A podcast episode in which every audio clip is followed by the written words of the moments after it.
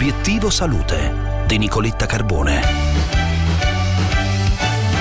La generazione Z è pronta ad aiutare chi ha bisogno. Tre ragazzi su quattro sono favorevoli alla donazione di midollo osseo, ma molti non sanno come fare.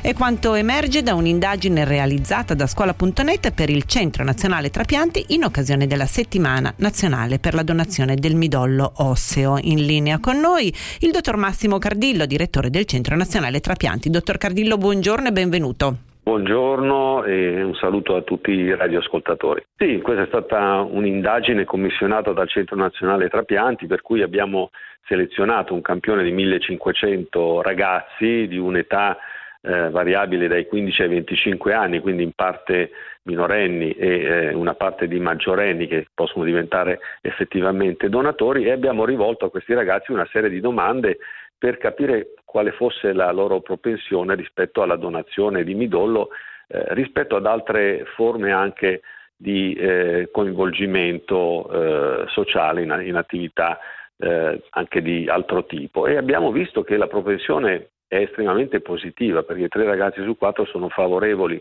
a, alla donazione di midollo, eh, però eh, è emerso anche che c'è un grande bisogno di informazione, di maggiore chiarezza perché eh, tanti temi sono poco conosciuti e la scuola può essere proprio un luogo dove questa chiarezza può essere, può essere, fatta. Infatti l'indagine dottor Cardillo conferma che i giovani hanno le idee molto confuse, più della metà degli intervistati pensa che il prelievo del midollo sia un'operazione dolorosa, altri credono che potrebbe avere addirittura effetti dannosi sulla propria salute. Ci aiuti a fare chiarezza.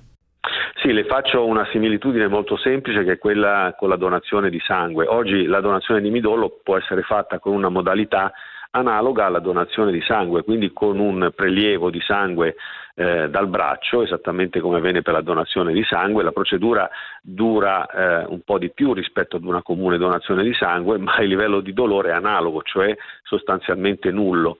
Sulla sicurezza dobbiamo sempre ricordare che le cellule donate si riformano, quindi non c'è eh, nessun eh, documento alla salute del donatore proprio perché eh, il materiale biologico che viene donato per il trapianto si riforma nell'arco di qualche settimana.